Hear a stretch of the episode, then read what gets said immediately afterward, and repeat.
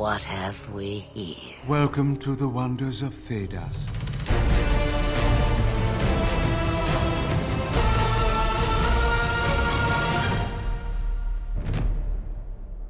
Welcome to the Wonders of Thedas podcast, your one stop shop for all your Dragon Age role playing game needs. My name is Ren, And I am Jessica. and we have another special guest, a very special guest, our official friend of the podcast. Uh, Kismet Rose is on the show with us today. Welcome. Hi, thank you. Thank you so much for being here. Finally made it.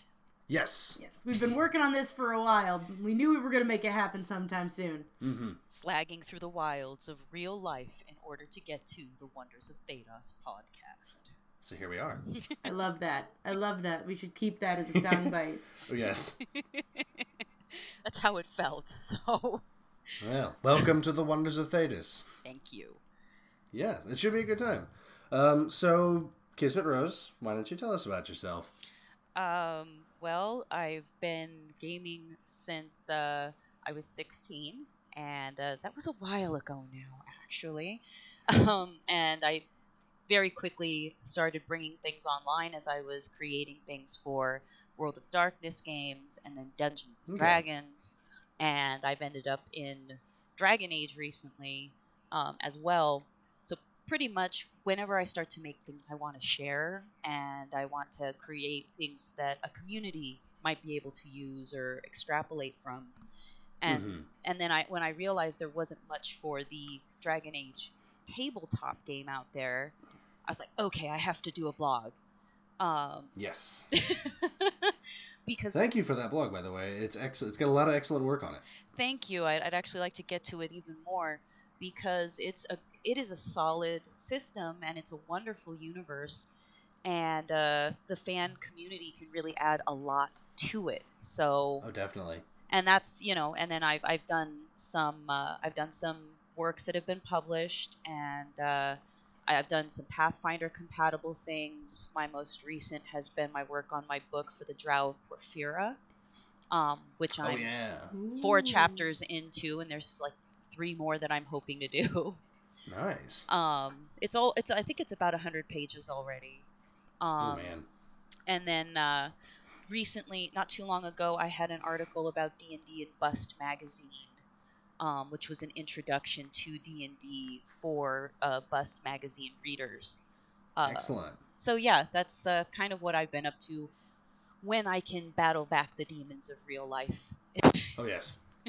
Ugh, the worst demons. Those demons are all lieutenant, are all like uh, elite and boss rank. Yep. yes, and they are every, everywhere. It's always Oh, yeah. nightmare level, you know, we're always playing on nightmare time. mode. Yeah. Definitely. especially I this don't. year. I don't Hmm. have enough poultices for this world, and I keep drinking them. It's not working out. I yes, absolutely. That that's it. That is it. It's the life. That's it. They, they told us in childhood we had to drink the poultices. and I, there's just not enough. There's not enough of them for this. Mm-mm. Not enough elf fruit in the world. No. Oh God. Mm. Actually, no. Maybe there's too much elf fruit in the world. Way too much elf fruit in the world, but not enough I'm sure the- recipes. Right, I'm sure the Inquisitor's we go. companions are quite sick of elf fruit by this point. Oh God. Oh man. I just They're off uh, flight, fighting Templars or Great Bears, while the Inquisitor's like, "Ooh, gathering point, yoink." Yeah. What were we doing? I, I pass it by now. I, I can't stand it anymore. Fair enough. So, welcome to the show. Thank you so much for joining us. Thank you. And uh, we have some things that, to talk about today that I'm actually very interested in. So I, I think I've come in at a great point. Mm-hmm. yes, we're very excited to get your input on yeah, this particular topic. I've been particular wanting to talk about this too. Yeah. All right. So what is it And, uh, that we're doing? So, well, let's let's tell what today's topic is before we move on to our Right. uh, tragically empty. Try a very surprisingly empty show, but at the same time a very full show.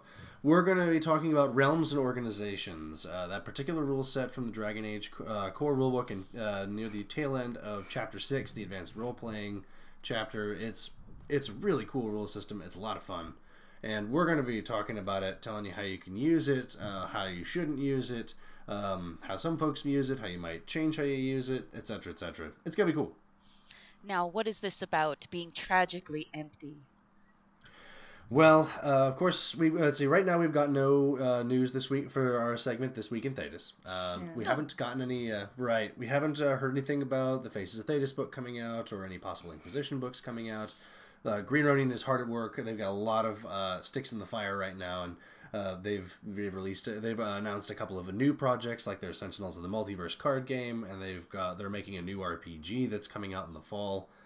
They so they've got a lot of stuff that's going on right now, and they're a fairly small company, and uh, a lot of them are having some uh, legit and it's absolutely legit family problems. So a lot of folks have been away from work. So um, we're still see we're sticking with them. We've still got the podcast going. We still got so much to talk about. Dragon Age has got so much that we can just geek out about all the time and talk about how we can make it into an RPG. So we're still going to be here. Oh, And When you fo- yeah, when you folks hear about when we when we hear about uh, news about the Dragon Age RPG, you folks are going to hear about it from us. Yep. If you don't find it yourself. So, no news this week. So what, why don't we consult our codex? Oh dear. Unfortunately, our codex is empty uh, today. what? We we've Oh turned. no. We've turned our pages to a blank page. Uh, unfortunately, we have no questions for uh, no questions from listeners this time, or at least uh, if there were any, I completely missed them and I, I couldn't find them. But I, I searched the boards quite thoroughly, and I check our social media every day. Unfortunately, uh, no questions this time, but that's okay. Um, we We're, miss we're, our hurt, our feelings aren't hurt or anything. Don't worry. uh, we, about we miss you, Parsival. We're fine. Parsival, where are you? It's okay. Are we, we'll we're be fine. gonna have to go quest after him, right? Yes. And then uh, add him, add Right. him, add him as an agent to our Inquisition. Oh yeah, definitely. Yeah. That's true. I kind of feel bad because eventually he's going to have to run out of questions, and we're still going to be nagging about it. So we won't leave him alone. We'll make a whole segment of the show and then just be like, "We've got nothing today." Moving on. Single tier. However, However, we've got uh, a little bit of something, something. I was going to say if you have a question about the Let's see. Dragon Oh, Age uh, RPG, thank you. And- Any question of any kind, send a message to Wonders of Thedas Podcast at gmail.com. Send it to us through our Facebook, Twitter, Tumblr, Google Plus, or SoundCloud accounts, or send a personal message to Kot the Protector on the Green Ron- Ronin forums. That's him. That's me. That's right. Well, thank you for doing the, the whole the whole spiel for me. I That's got very kind of you. She she was waiting to do that. She was just she was right She's there. been ready. I was Yes. on it. Boom. Well, thank you so much. Uh, well, why don't we go ahead? Uh, we do have a little bit of something to talk about uh, before we get into the meat and potatoes of the show. Uh, we're going to open our books to the dissonant verses. Do you ever wonder what lies at the edges of the map, past the seas? No. I think we have enough to worry about on this continent. of course, but Welcome to the Dissonant Verses, our fan creation spotlight. We actually don't technically have a submission for today, but we do have something just as special. Yes. There is a, a call to action, so to speak. Uh, a member of the forums has pointed out that the Dragon Age has only about three introductory adventures under its belt, and Free RPG Day is coming up on June 17th. That number ought to be mended. Yes, we um we don't so much have dissonant verses for you to read as we are requesting dissonant verses be created today. Definitely. That's a great idea, actually. That's a wonderful idea. Yeah. Um, that's, so there's a. Sorry, go ahead.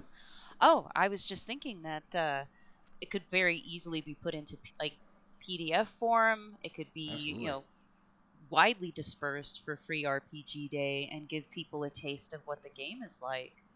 Yeah, absolutely. Absolutely, I think it's great. So everybody who's listening to this podcast, uh, feel free to if you've got an adventure that maybe you wrote for a campaign that you feel like that you feel like putting it on, or if you want to write one in the span of time it takes from now till June seventeenth, feel free. There is a thread on the Green Ronin forums, roninarmy.com, uh, of course under the uh, Dragon Age threads. There's a thread that should be called uh, Free RPG Day Adventures or Free RPG Day Submissions, something along those veins. Uh, give it a try. If you've got something or you want to write something, uh, feel free to post it, preferably like a link to it rather than posting the whole adventure in a single post, because that could be a bit hefty for the forums to have and a bit much to scroll through. Um, I know and- we'll be probably submitting some stuff. Yeah, I think we'll be submitting at least uh, a little something, something. Well, and who knows? Maybe those of you who've been listening to the uh, the live play Yeah. podcast, maybe you guys will get a chance to play that for yourselves.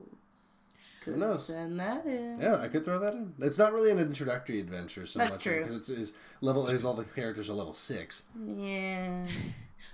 Well, but right, yeah, an uh, an introductory adventure also doesn't have to be a necessarily a big long adventure. Um, right. It can just be a starting off point for somebody uh, to give them an idea of like s- uh, a scenario to open up with, and then they can take it from Mhm. there. Um, I think some people get a, a little uh, put off by the f- that they're thinking it's going to have to be so much more work than it necessarily is. Mhm. Um, so, I mean, an introductory adventure does not have to span all of Thedas. It doesn't have to Right. feature all kinds of demons and armies and things like that. Um, but uh, it uh, it could actually be a lot of fun. It could, you could do a comic a comedy adventure. Oh, gosh, yes. yes. uh, some you know something that's just for fun and that will give you an idea of how to use the system for free RPG day. Something that uh, you can show at a you know use at a shop um, where you have like a PG thirteen kind of audience, even Mhm. though it is a dark fantasy world. Um, if you're doing a more fun, lighthearted kind of adventure, you can you can do that anywhere. Um, but yeah, like the uh, the people who are on the fringes of the great armies. Um, you never know what they're going to be getting into, right. you know, or true. spending their time running away from bears all day. Um, I mean, that definitely I mean, happens. okay, that's actually you know what they're getting into because that's what they're getting into. It's running away from bears. there. yes, but what will they stumble onto while they're running away? Yeah, this one time you got trapped in a tower by yourself with all of your party members dead, so maybe you could write a story about that. Maybe I could. There you go. Maybe don't. That's just depressing. That's yeah. Oh no. You couldn't quick jump out either. You had Uh, to face the music, uh, and the music was bare teeth. The oh, music was bad. Yeah, that was a weird day. Uh. All my party members were unconscious, and I climbed to the top of a tower of a la- with a ladder. And the bear is just circling the ladder, ever patient, waiting for me to come down. And of course, I can't jump away because I'm in the middle of a combat. I can't really like jump off the tower to try and get to a safe distance to keep running because you can't really run from stuff in Dragon Age Inquisition. So I just had to f- go down the ladder and, t- and, and accept my fate in the bear's mouth. so wait, your part were they already dead? The party members? Everybody was gone. He had fled for like a quarter mile. It was impressive. It was pretty. It was. It I'm not sure how you got that far without getting mauled, No. honestly. Of course, we had already like cleared an entire keep by that point, so we were low on resources. Just it was just bad timing. Yeah, so but you could do a comedy of error story like that. I mean, Just a run from the bear adventure. Whoever it could be fun. whoever trips first loses. I so Advanced test, go. advanced test communi- Constitution running. But no, this would be a great opportunity for some adventures. Absolutely. Maybe fewer bears. Yeah, fewer Maybe bears. more bears. Maybe maybe you're a bear. Maybe you're a bear and you've got to catch the Inquisitor. Okay, Hey. that that will work. That will work. Oh man. Well, it's kind of like uh, the Origins DLC, um, Uh, the where you played the Darkspawn. Yes. Except you play the bears. the Yeah. Great Bear Chronicles. Ex- you never know. I mean, that sounds Uh, fantastic. if one of if one of you out there manages to construct this majestic monstrosity, please, please, please send it to us, and maybe we'll even do a live play of it. I mean, I Oh, would man. totally do a live play of that. Are you kidding me? oh man. Perspective is everything. Exactly. Yes. the spirits of wisdom have spoken. So, so um, of course, uh, those adventures you will eventually, hopefully, find on the uh, on that submission thread on the Green Ronin forums. Uh, but if, of course, if you'd like to let us know about some custom Dragon Age RPG content, or even send us your own, you can send a message to Wonders of Thedas podcast at gmail.com. You can send it to us through our Facebook, Twitter, Tumblr, Google Plus, or SoundCloud accounts, or you can send a personal message to Kot the Protector on the Green Ronin forums. That's me. That's Still, It is. It is still me. Yep. Despite everything, it's still me. that's a very obscure game reference you just made. I only did it because you'd get it. I, I love Undertale. It's an important game. Anyway, Hi. Uh, so I suppose we should move on. to the main topic. Step into those realms and organizations and uh, see what may, what they, where they may lead us. So this is our main topic for today. Is it fate or chance? I can never decide.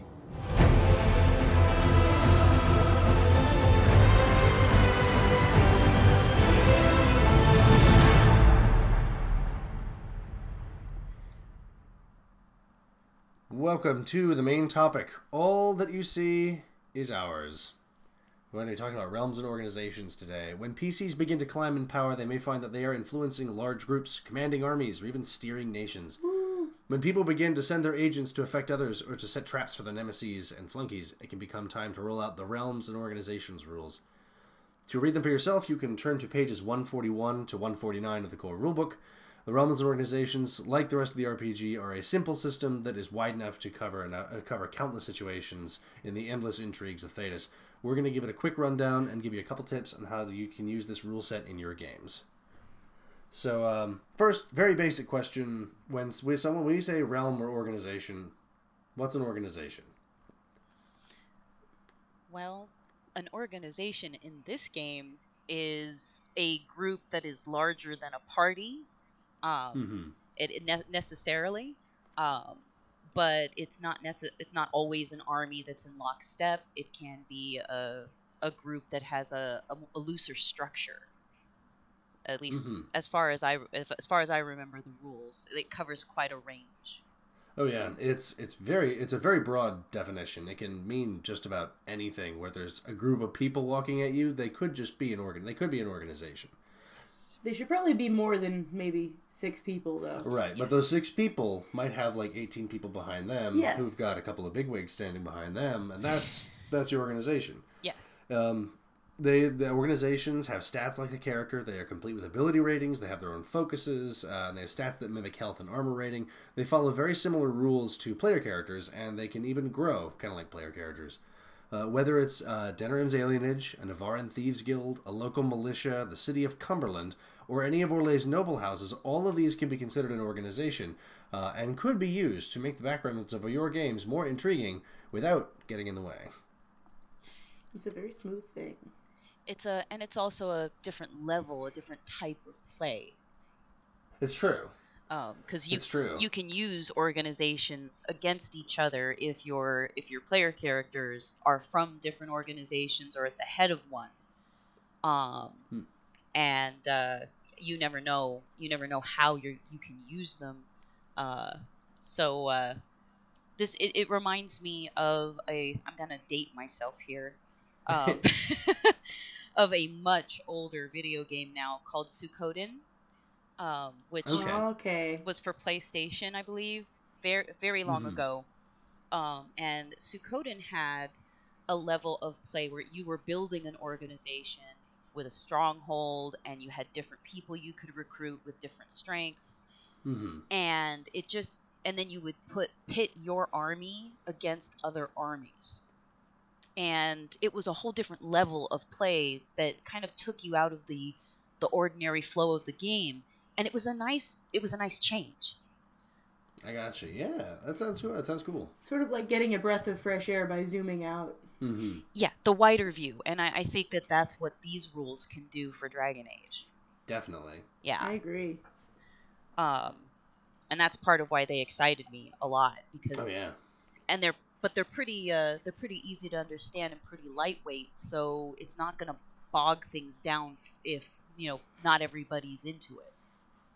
Yeah. Right, That is one of the best things about I think this particular aspect of the game hmm is if you're going to have something like this that zooms out, the moment it gets bogged down by really intricate rules and things like that, it's so easy for it to start getting in the way of player the players getting to do what they want and get in the way of the actual storyline and yeah, more people scratching their heads over, you know, how many times do I have to do this and that exactly to do, you know, it's I think having such a streamlined or, like organization system, but that's I think that gives it much more of a chance for it to be used as flavor rather Yes. than as an extra system on top of something else. It feels like it fits rather seamlessly. It is definitely built with uh, storytelling in mind for um, helping catapult the players forward uh, and catapulting the story story forward and giving it some context.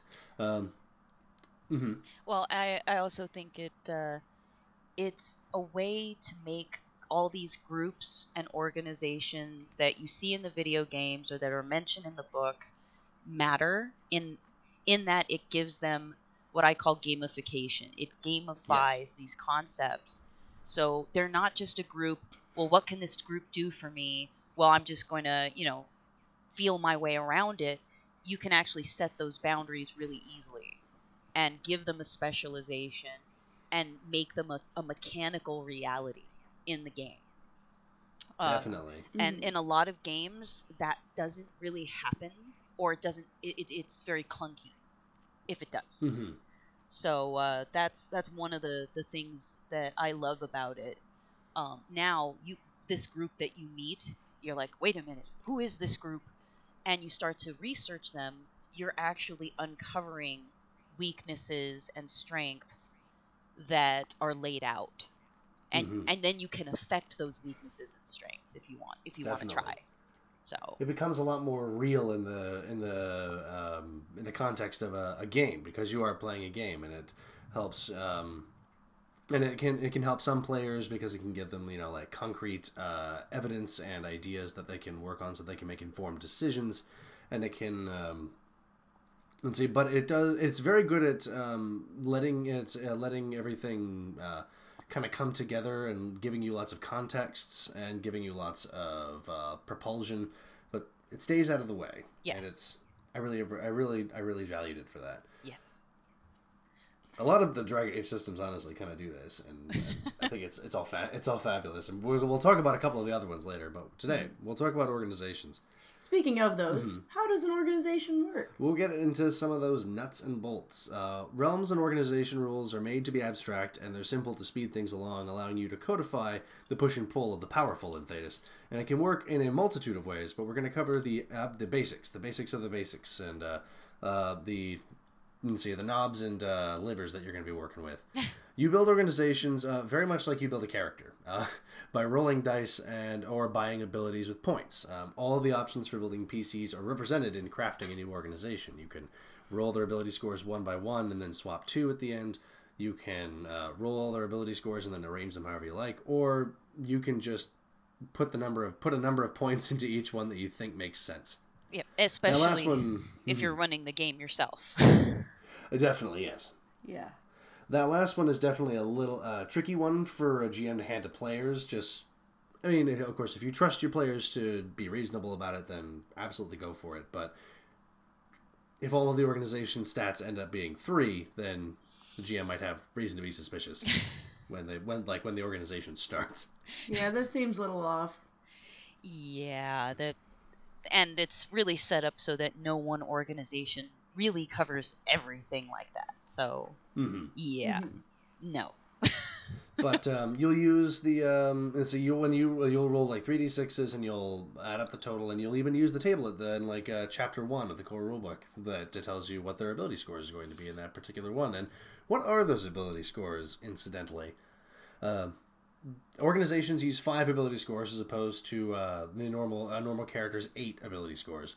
Um, so, going down the list, uh, they are might, which is an organization's ability to physically affect change in the world, usually through military force, and um, they is also used to defend an organization from assault. Uh, organizations have wealth, which is fairly self-explanatory. It's an uh, organization. It's money yeah, it's money and goods. and goods and services to trade. Uh, then there's influence, which is an organization's ability to affect change with politics, diplomacy, or favors, or tells you know who they're particularly good friends with, or who they can get some, uh, who they can you know grease the palms of more easily, or even get some help from. Um, intrigue is the organization's ability to affect change with secrets and spies, and to defend itself from espionage. Kind of uh, influence kind of happens out in the open. Uh, it's I mean, uh, if might is Cullen, uh, Josephine is influence, Leliana is the intrigue. Yeah, that's ex- and uh, that's exactly what I was thinking. Um, although uh, Joseph, it, the wealth category would also be a bit more under Jos- Josephine's purview. Mm-hmm. Um, Probably, yeah, yeah. because she you know she had a lot more influence in wealth and and getting you discounts and things like that She really knew That's how to. She really knew who to talk to. yeah so she's the wealth and influence girl she kind of is two two in one Right. She's that useful. she and then, of course, oh, sorry. Go ahead. She We didn't really actually is. Talk about intrigue. Mm-hmm. we should actually probably talk about intrigue. You didn't do anything. I, I said. I said a little bit about intrigue. Oh, did you? Yeah. The ability to affect change of secrets and spies. and yeah he said like Leliana I mean basically uh, if you I mean, yeah. I guess I kind of went off on a tangent, but we're Uh. not entirely foreign to those, I suppose. No. What you were saying like you were saying influence is out in the open and I think what you were going to say is that intrigue is underneath everything in the shadows uh it- it- Thank you. was that Thank where you were for going Correcting me. Yeah, that's where I was going. Thank you for correcting me. I, I I wasn't correcting I was just trying to go back get back on the path I, I just I figured I was gonna help with that. I appreciate it. Okay. well we're all on the same path so there we go Yep. Correct. Uh, And of course, uh, finally, um, organizations have magic stats, very much like characters do. It represents their their magical potential, including actual magical magical practitioners and banks of magical knowledge or magic items that they can uh, pull upon. And all of these, of course, have their own list of focuses they can take, which also add plus two to rolls, just like PCs. Um, and Feel free uh, to check those out in yes. the book that you bought. in the book that you bought, of course, right? Yes. Although uh, their focuses are different, um, they, Yes. they have different listed focuses than the player characters do. Um, yes, Mhm. that is a good point. because they are on a, a larger scale. Um, and uh, I, for, I forget how many focuses your group is supposed to have to start with, but there is some there was advice for that. I think they start with two, and so. one of them, one of them, I think, has to be in the uh, ability that has the highest number. Yep, I'm looking at it right now. You're right. so uh, so yeah, you you select two. Um, again, that merely does show your group's specialty. Your group is not going to be the best at everything. So Right. um, Mhm. that that kind of enforces that. Hmm Just like your characters, you'll have to make uh, informed decisions about what you want your organization to do, depending on the direction you want to take with them. And this might also lead to alliances with other groups that have strengths definitely. that you don't. So It's true. hmm Gonna need to make some friends. Gonna have to bump that influence stat. Those aren't the only stats we have, however, when it comes Correct. to organizations. There's a couple of secondary stats that uh, will be tucked away in there that are also quite important to know. Um organizations have a stat called stability, which is kind of like what character when characters have health. If it ever drops to zero, the organization falls apart and its members scatter to the winds, like a character who falls to zero hit points or zero health dies. you see this in the video games sometimes when you have a group that you're up against like some of the bandit groups they're very Mhm. they're very strong when you first enter their area but as you start as you start whittling them down they're not able to replace their members quickly enough and they start losing camps and things like that and they just start to they start to just get destabilized and eventually they disappear if you kill enough Yes. of them hmm Once that stability hits zero, they're they're gone. yeah so that's a good example of that hmm hmm I think so. Um, so the next secondary uh, ability is called structure, which represents how well organized and coordinated the, stru- the organization is. Um, and it reduces damage to stability very much like an armor rating does for a character. Chain of command Yep. If you folks know what they're doing and they've got good leadership skills, then they can they can then that organization can take a beating. Yes. Uh, Uh, and finally, oh, sorry, go ahead. Finally, uh, the um, all organizations have a thing called scope, which is uh, very important. It tells you how broad the organization is and uh, what kind of reach this organization has. We start small uh, with a local organization. Might be a local gang in town, a small chantry, a Dalish clan, a small Avar hold in the Frostbacks, a town council, or an underground cabal of blood mages that only operates in one area. Local is, uh, yeah, like a, like a maybe like a city block or a really small or a really tiny town. You see a lot of those little groups, uh, especially uh, throughout the various games. Um, again, like all these little bandit groups that uh, they're having a hard time. They've banded together for their own benefit, um, Mhm. but they don't go very far. They're staying in their area, and they don't. If they try to go too far away, they're not going to have any support. So Right. There's only like a dozen of them, so they do what they can at the local level. yes, Uh, the next step up from local is regional. Uh, these organizations are more in the realms of noble houses, Templar garrisons, uh, individual circles of magi, or small militias. They have influence in a region that may be specific geographical area, like the Bannorn, or maybe uh, uh, like like in Ferelden, or maybe uh, the fields of Ghislain up into Vinter, uh, or maybe the Brecilian forest, perhaps. Hey, we got, but we're, we're I mean, you guys are bigger than that. Several steps you guys, up you guys there. started at regional. We're much more powerful Mm-hmm. now. They may be, uh, you know, a specific area, or they might be several settlements that band together. yes. And if there's only one or two, you know, real powers in the region, then that can make them even more powerful in a way because they're the only ones to really go to. Mm-hmm. So it can represent those alliances that we were talking about. Maybe organizations kind of start squishing together into a larger power. yes, Like the Dalish and the uh, Emerald uh, Brotherhood. Yes. right, right. hmm uh, after the step, uh, after the regional step is national. These organizations are the major noble houses like the Pentaghasts, uh, national guild houses, popular mercenary companies like the Ash Warriors, national militaries, or even the Chevaliers. They have reach within an entire nation, and they it's, it's a, they're a force to be reckoned. If you're standing in Orlais, then you probably know who the, the who the Chevaliers are. Yes. And a lot of other people in other places than Theros are gonna know who they are. Mhm. Um, they are But they may not necessarily be able to reach everybody. No, but you'll have you're more likely to have a reputation if your group is at the national or the regional level. Um, if you're if you've got a small little band that's local, only the local folks are probably going to know about you. Yeah. So- Like for example, at the uh, at the Autumn Falls, there's you know you can have a character that, that is Chevalier, and everybody seems to know what that means. Yeah, Yes. yeah, He may not have any power there, but they know what he is. yeah. Mhm. They know what they know what the title means. Means he's a jerk. Means he's a jerk. Sounds historically accurate.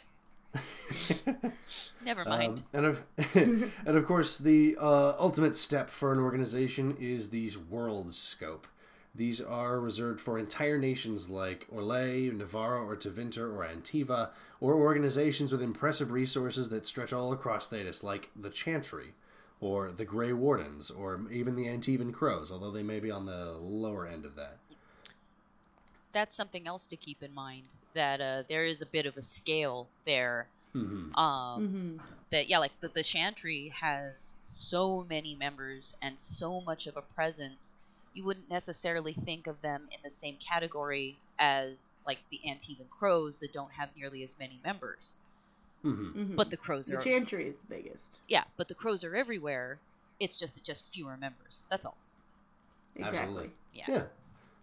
so And of course, the Grey Wardens operate on a lot of fame, although there may not be necessarily a lot of Grey Wardens at any given time right right because but they keep dying or something. it's Yeah. what they're made for Kind of. oh wait It's almost like that's their job. they don't tell they don't tell you that when you sign up but that's what you're No, for they don't. They really don't. they get a lot fewer signups if they did. typical recruitment tactics Yeah, Um, burying the lead. but they do have their legend. Uh, It's true. and not, I mean, and the, the Chantry has its own legend. The, the Antivan Crows have their uh, their Oh, yes. reputation. So, so yeah, there's a nice Mhm. there's a nice spread there. Definitely. Um, we'll give you a couple of examples uh, from the uh, let's see from something very small to something that's a little larger. Uh, we've got two organizations here. Um, let's see. The first one is a local organization uh, called the Blooming Rose. Maybe you've heard of it. if you've played Dragon Age Origins, you've probably visited it once or twice. It's a it's a fairly big deal in the Kirkwall's High Town. yeah, you go there isn't Hightown, multiple right? times actually. Yeah. You uh, you're very busy. In there. Origins? Uh, sorry, Uh, it- Dragon Age Two. Dragon Age Yeah, I was, I was gonna Did I say. say it was- Origins? You I said might have Or- said I think- Origins. isn't that the Pearl or something? Yeah, It- in Dragon Age Origins they have the pearl. That's right. It was the Pearl. It was the Pearl in Origins. Uh, no, in Kirkwall, it's the Blooming Rose, Mhm. uh, Ah. which is a lot bigger than the Pearl and a lot more impressive than the Pearl. It's got a lot more money than the Pearl. Yeah. Oh yeah, which is what I tried to reflect when I was doing stats for it. hmm Um, because yeah, it was such such a nicer place than the Pearl. I was That's like, true. I was like, wait a minute. um, and so yeah, uh, for me, I, I figured wealth was going to be their their their key category. I it mean, makes sense. they're a wealth building organization. Um, and so yeah, they have a, a specialty in treasury, but also because they are this kind of higher end brothel experience, um, and they also have the, the tavern and everything, and there's people who are always there. I gave them an influence of 3 Mhm. um, and that they they knew with a specialty in state, which means that they know a number of politicians and government Yeah. people. They probably have quite a few uh, like common customers, uh, familiar faces from uh, the higher ups. It seemed like that from the game. It, it did seem like uh, not not quite uh, an open secret, um, Mhm. but that plenty of people went there. Uh, and then when I I believe I rolled up these stats, I, I came up with a generator um, to to try rolling up stats, and I think I used that for the Blooming Rose and just moved things around. Um, they have an intrigue of two and a might of two. Um, they've got some secrets, but that's not their that's not their main goal. And Mhm. they have some guards, but honestly, there's not that many. And a magic of one, because you really don't see too much in the way of any kind of magic there. hmm But they probably know somebody who's got Right. magic. Maybe they call Anders up every now and then when someone gets a rash. Everybody calls Anders Everybody Every- calls Anders. for their rash, and then they wonder why he's so upset all the time. Why he's so dang grumpy. He is so angry. Well, nobody wants to be the rash mage, you know. It's it's not the title you're looking for in life. I didn't need that image. in You my head. started it. I did, didn't I? You did. I bring this on myself. But uh, no, that's chances are, yeah, they know somebody that they can call in if they need some magical, uh, you know, some uh, magical or poultices or something like that. Right. Um, Mhm. And uh, a structure of three uh, is what they have, and uh, a stability of of thirty five. Um, and It's uh, good, but yeah. it's good. Not too, not too incre- incredible, but it is. I mean, it, it's it's a it's a local business, and Yes. it's it's pretty healthy stability for a local business. Hence the local scope. Well, Mhm. and it's been a while. It's been around a while. I- I gave Yes. I gave it a history, so it makes sense that it would have more of a stability. Right. So, um, It's got good stability and uh, decent decent structure for a local because a local place. Because I mean, if people start trying to defame it, it's probably not going to work too well. Yeah, chances are the people trying to defame it have left some secrets behind in that Mhm. establishment. So yeah, not a good idea. No, don't don't do it. don't do it. Not great. Um, so yeah, that's uh, I, I I thought it was a, a perfect thing to give stats to from the video games when I when I Oh, thought about definitely. it. Yeah, yeah. I think it turned out quite well. I hope so. Um, I'm hoping to use those stats at some point when I'm running. So Gotcha. I like what you did though. Oh, well, thank you. Uh, real quick, um, what time? What time is your recording at? Should be like a little green arrow going up across the top of the screen there. Um, a little green arrow at the top of the screen. That's red, Oh, red. Oh. Uh, 45? Okay, 45 you're at forty-five minutes. Uh huh. Okay, cool. Well, Just she uh, started recording before we did. all right, cool. Just wanted to make sure we were still going along Sure. because sometimes, sometimes they just kind of well, if you're me and you make a t- poor decision just before the recording starts, things the things just kind of stop. Oh no. Yeah, we recorded an entire episode once, and then realized we hadn't recorded any episode and had to re-record. We it. recorded like the first 50 seconds of it, and we had like a whole hour of of an episode that was just disappeared. We just started the whole thing over. No. That was so crushing. Oh, it was terrible. I've lost posts like that before, Oh, so I. I understand. Yeah. Uh, and the last thing you want to do in that moment is redo the thing. Yes. But you have to redo the thing. Ugh. Uh, Ugh. the episode comes out tomorrow. Uh, Uh. not gonna get any sleep tonight. Uh, and Yep. then you're not. You have to try to keep your voice happy. Exactly. That was the harder part. It's like I'm so happy to be doing this again when I did tried to do it right the first time. But it's not your fault, audience. So I'm just going to keep pretending that I'm happy. Let's talk about Dragon Age. This is my desperately chipper voice. Emphasis on desperate. Oh God. Oh man. Yes. um, but no, I, I actually did. Uh, I like what I see here for uh, what you came up oh with. yes. Okay, let's clap so that we can. Oh yeah. So we know where to cut back then. Three, Okay. two, Two. one. All right. All right. So we uh, s- uh, uh, whipped up a couple of stats for a larger organization. It's kind of it's it's it's it feels a little uh, out of place for a world scope organization, uh, but it is kind of out of place on the world stage because it's the Friends of Red Jenny. Yeah, a very unique concept for a group. Definitely, yeah, yeah. And so um, Could be the Friends world. of, or definitely, yeah, yeah. Yes, most I, I feel like it's perfect to mention that the scope is world because people probably don't think of them as a world scope organization, and that's probably exactly the way they want it. They probably love it that way. yes. But um, because there's like there's you know one friend in like every major city in, in like just about every major city in Thedas, and new members you know they get a city and they're red then see they're the friend right. in that city. So there's really not a lot of them, uh, and they're not exactly you know like powerhouses. So their might is zero, uh, and of course the Friends of Red Jenny are were established as kind of like a like a like a world spanning Robin Hood organization. So they're all about you know getting the wealth and uh, the uh, comfort away from the rich folks who are wasting it and giving it to the folks in the bottom who needed it. So, Which means that they don't have much. which means they have a wealth of zero Yes.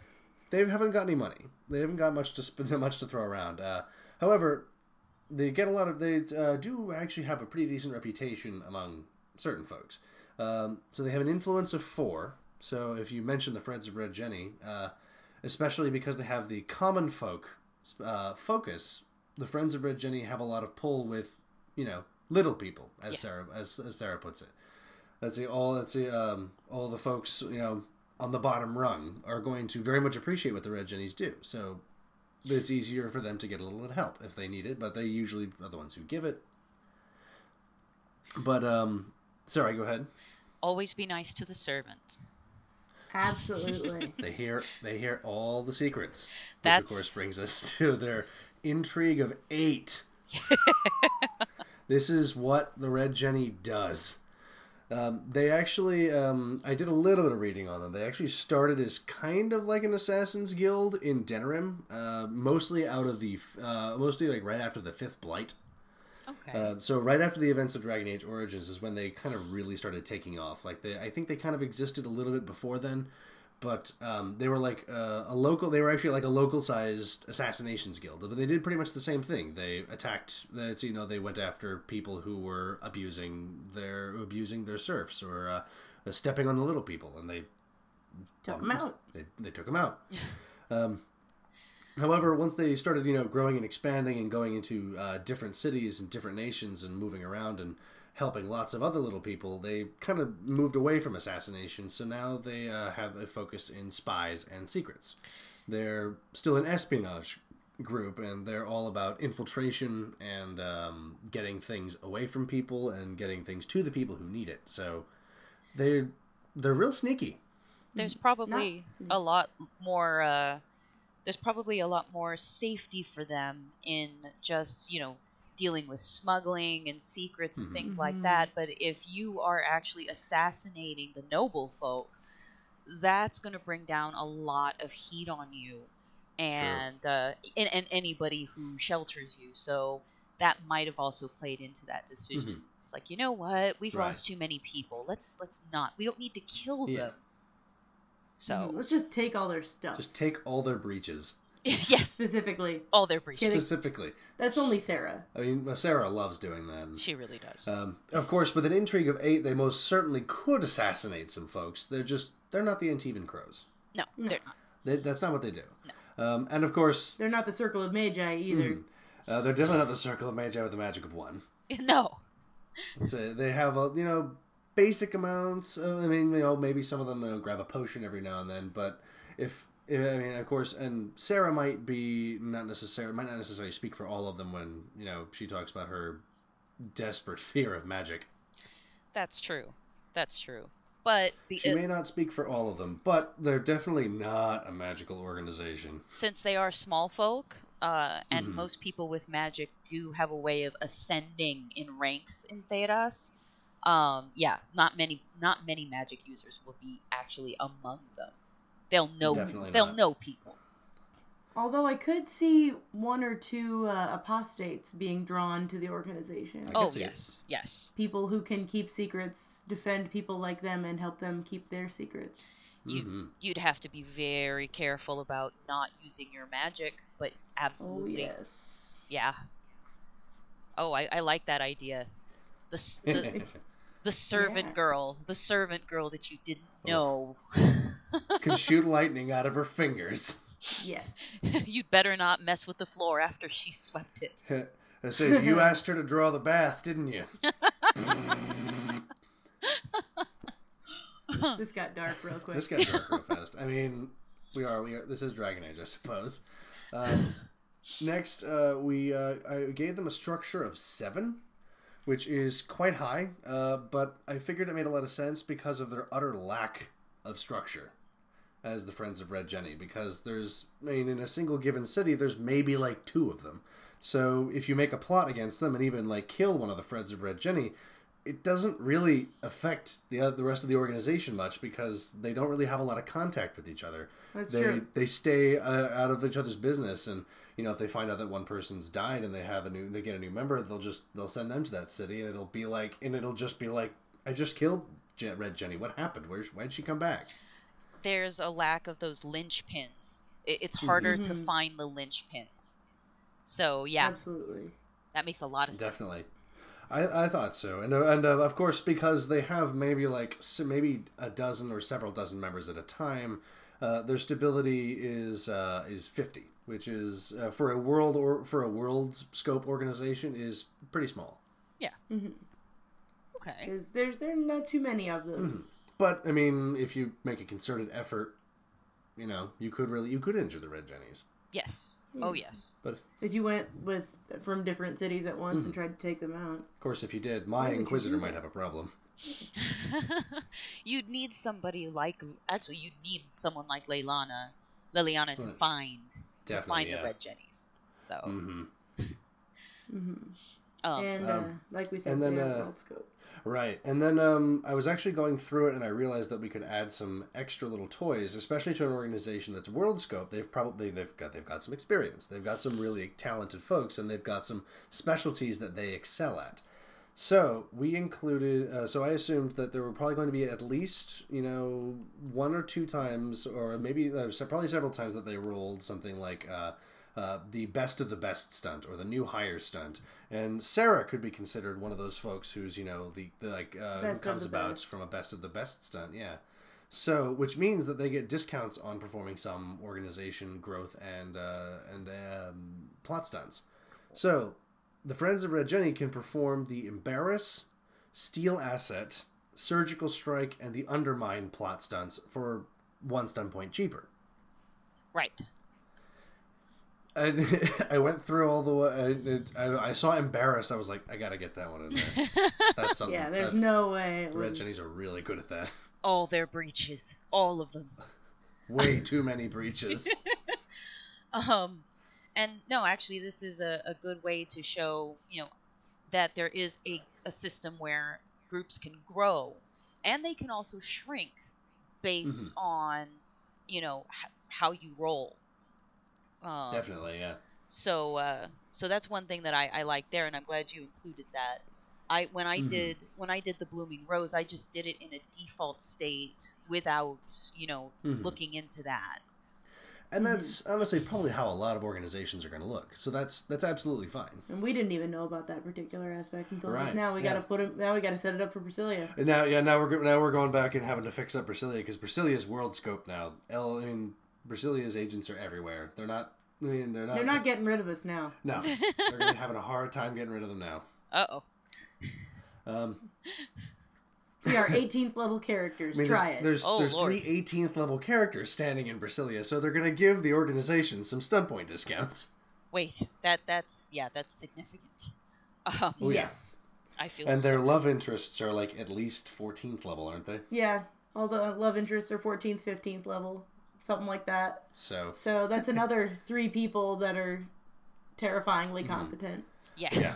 terrifyingly competent. That's that. Yes, that's exactly what they are. so they can they can so they'll probably give uh, stunt point you know uh, discounts on plot or growth stunt points. Yes. Uh, like how the red jennies can perform the useful secrets growth stunt for negative for minus one stunt points. yeah. They can pick out a lot of secrets, and all of our love interests can probably pick out uh, a couple of our love the love interests in the campaign can probably pick out a couple secrets too. now, um, I know that uh, growth is on, growth checks are only made so many times. It's true, Uh, like I think it's once a month. right? Um, so, I mean, it seems like uh, these, if you have these head people who have so many levels and they're they're the leaders of this group, um, only so like one of them at a time is really going to be able to step up and provide a, a any kind Mhm. of discount. Am I am I wrong in thinking that? Um, potentially, yeah. Um, I could see it, uh, especially if like that character in particular is um, leading uh, an or like a some kind of initiative or standing at the forefront, or is even one of the leaders of a particular um, initiative, like a plot. Right. Um, Well, and which, uh, yeah, I'll say even with that, since you only make one per month, hmm it you know, having each of the characters have the ability to reduce the stunt point requirements for Mm-hmm. them, it kind of works out because you can really only do one growth check per month anyway. So. it's true. Yeah.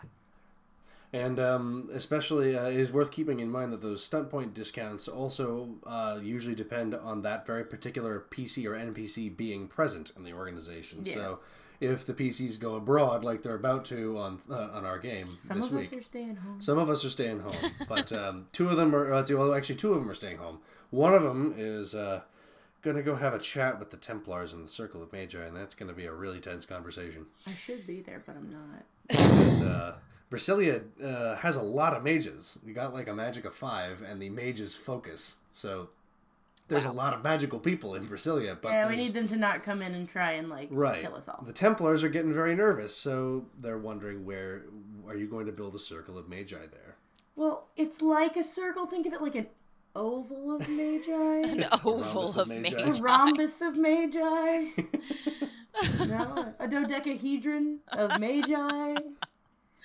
Um, well, actually, um, one thing that is of interest to me, um, because I am not running my game uh, in the current era at all, or even Right. in places where the game has been held, because I'm running it in 800 TE uh, Tevinter, which is pre-blight, any of the blights. Right. Um, one thing You're in that completely uncharted waters. yeah, which is on purpose. Awesome. I want my own dark ocean. Uh, Yeah. But one of the great things is that um, you can use these organizations to build these places in Thedas that haven't been really uh, used as much before. Like if you wanted to have a game in Rivain, hmm we haven't really spent time in Rivain much in the video games. It's we, true. We've heard about them. We've met some people who are from Rivain. But as far as the country itself, and there's not much it, about it in the wiki. There's not much about it in the tabletop book. So if you want to create organizations for you know for Rivain and give them a real sense of flavor, that's you know this is one way to really build that. Oh yeah. I think that's yeah. I think that's one of the best points about this is that it can really help you flesh out an era that hasn't been fleshed out, and it gives you the power to do it all by yourself. Yes. Mm-hmm. And and keep it with just like eight numbers, and that's it. And Yeah. They're really small numbers. They're none of them are going like past twenty or something. yeah, there's not a lot of fiddly bits to keep track of. Mm-hmm. So, So, but they um, spe- so uh, if we did want to use those fiddly bits, yes. how would we go about using those? Um, we've mentioned a couple of them already.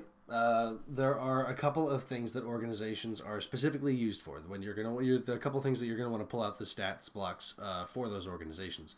Um, of course, organizations roll periodic tests that are called growth tests. They represent the day-to-day expansion, advertisement, crisis management of the organization, and it's usually done over the course of a month. Uh, but it can have longer or shorter intervals depending on the needs of your campaign. Um, because our campaign is built very heavily around um, uh, establishing a nation, um, that that organization is very in the very in the forefront of everyone's mind. So I think we roll growth stunts every week. Yeah, because we're that's what we're focused on right now. We You're- roll growth checks every week. You're in a growth spurt. Correct. And, Are. and the group is actually the PCs are actively working on building it. Yes. Mm-hmm. then that makes complete sense. But Mhm. then, like it, for instance, if there's a really bad winter and there's not a Mhm. lot of travel and everybody's kind of hunkering down, there will be a slowdown. Or yeah. Or if the PCs have to go off and really tend to other things and they're not able to really steer the group for a while, it'll still exist. It'll still be growing, but not as not as rapidly. So that that makes a lot of sense. I like that. Yeah, I'm glad. Thank you. um, I thought it would make it a lot more fun, especially when an organization is so important to the campaign. Um, now, growth stunts, uh, sorry, growth checks are really just making a test to make sure that nothing bad is happening, like in the day-to-day running of the organization. Like when you roll a growth test, it's a, you roll the highest number, you roll the highest ability score uh, plus three d6, and you have to hit a ten. Basically, just means that the organization goes on. Yes. So you'll roll these growth tests uh, however often you need them to, uh, and they just mean that the organization doesn't fall apart. However, if you roll doubles on these uh, or on these growth checks, uh, you can get stunt points, just like you can do with most other parts of the, of the system. And um, you can spend those growth uh, those stunt points on growth stunts, which are on page goodness, I believe it is 144. Thank you so much. 144. And there's some really cool stuff that you can get. Um, you can increase ability scores, you can get extra uh, focuses, you can increase structure or um, add or replace stability. Um, you can even get the PCs, uh, a, a couple pieces of equipment with it. Yeah. So those are a lot of fun, and it's also one another good reason that I like to keep rolling um, lots of growth checks because it increases the chance to get stunts and and then the P, and then uh, everybody's eyes light up, and it's like we got doubles. Okay, what happens to Brasilia this week? it's exciting actually and it It gives is. it gives everybody that that enthusiasm for a role which when Mhm. a, a role is just dry oh okay you add x amount of points whoa you know it, it Haha. feels it feels very dry Right.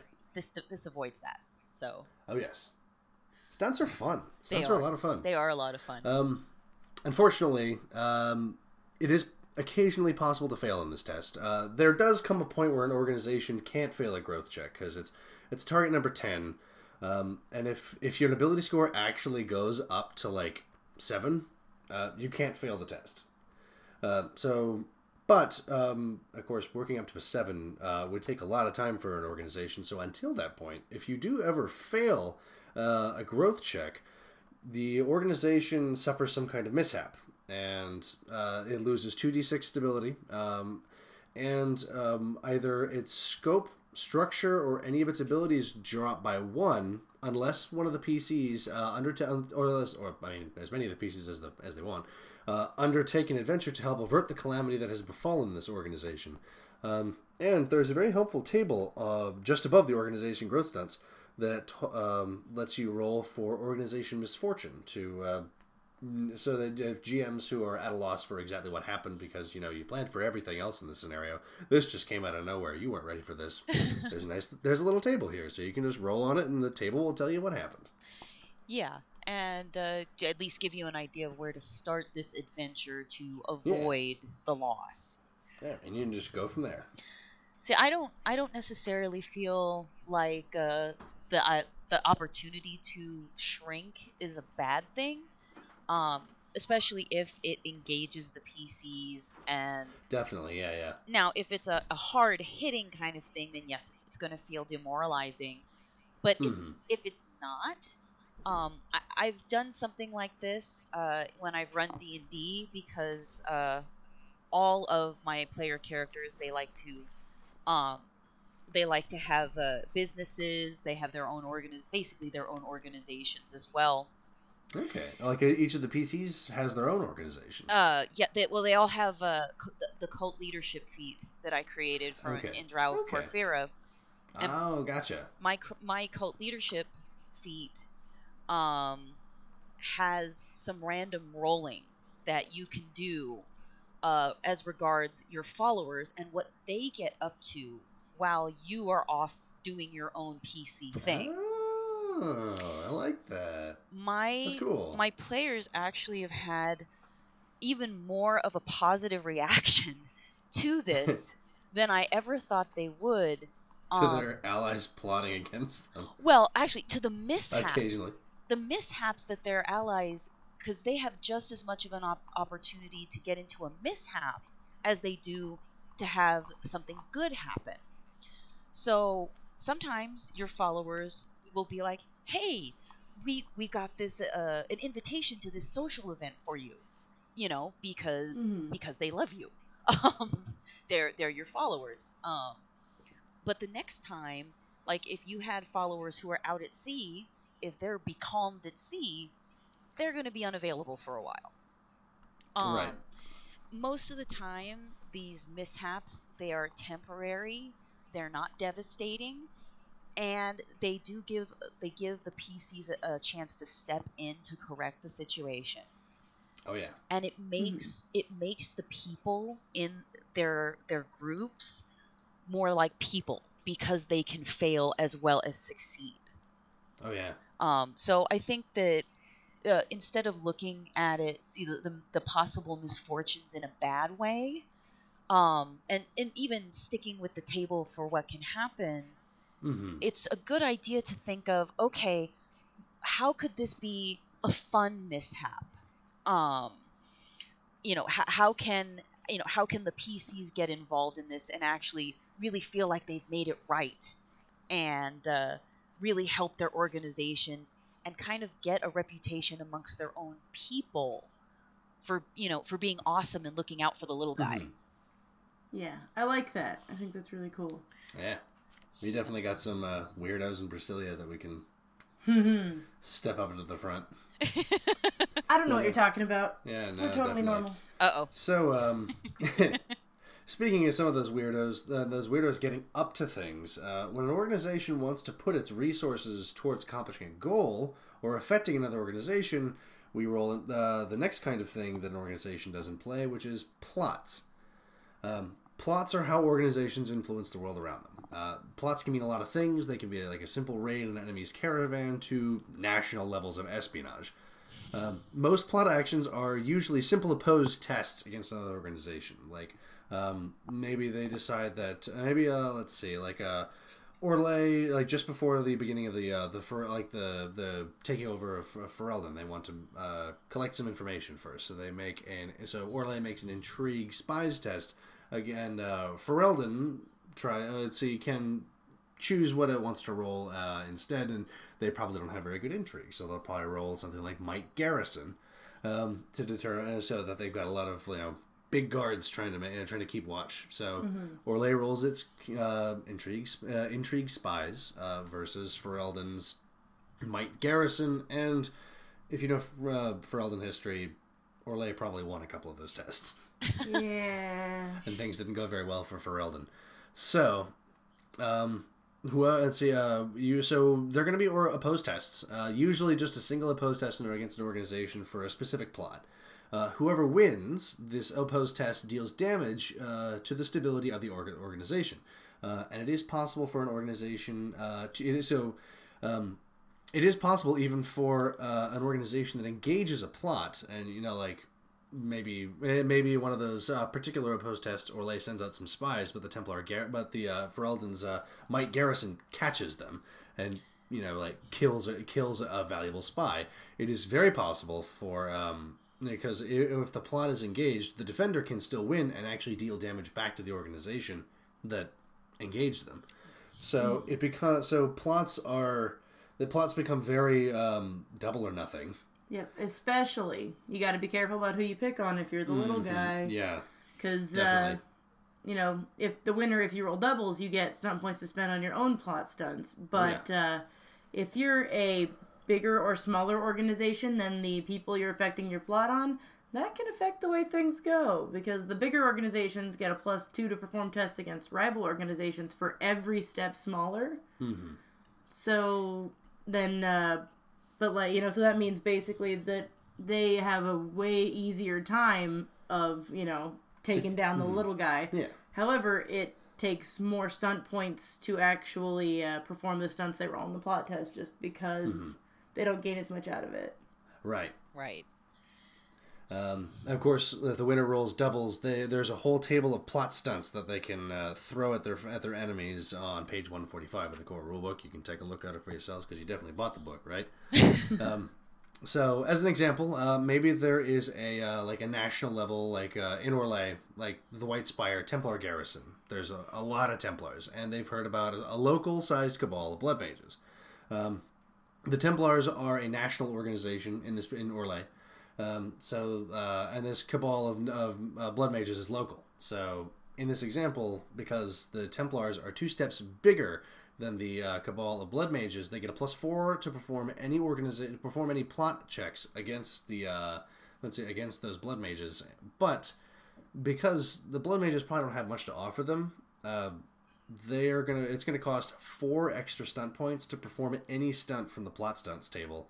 Uh, because the templars because a lot of these stunts are you know like taking things from them or uh, affecting them more heavily and they probably don't need to affect them more heavily and they probably don't have much that the templars could take so stunts are going to be more difficult to perform. Uh, on the flip side of that if the blood mages get lucky and maybe they take out maybe they turn the plot test against the the the uh, the templar garrison um, for every step that the blood mages are smaller than the Templar garrison, uh, two steps in this case, they get a plus two on their next growth test and plus two bonus stunt points on that growth test, whether or not they rolled stunt points in the first place.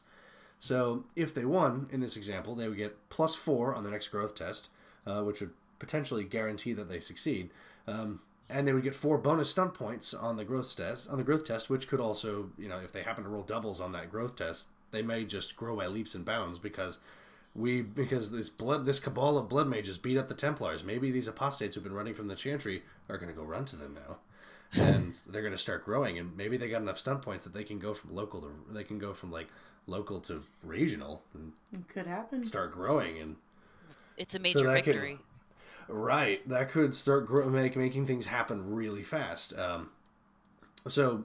So as you can tell, plots are very all or nothing. They're uh, they can change a lot of things really quickly, uh, potentially. So um, plots are usually kept to uh, usually one plot per game session to keep things moving and focused on the players. But this can be more or less depending on the needs of the campaign. Um, some plots are going to be a bit more involved than a single die roll, uh, and that's fine. Go ahead and roll as many plot tests as you need for it.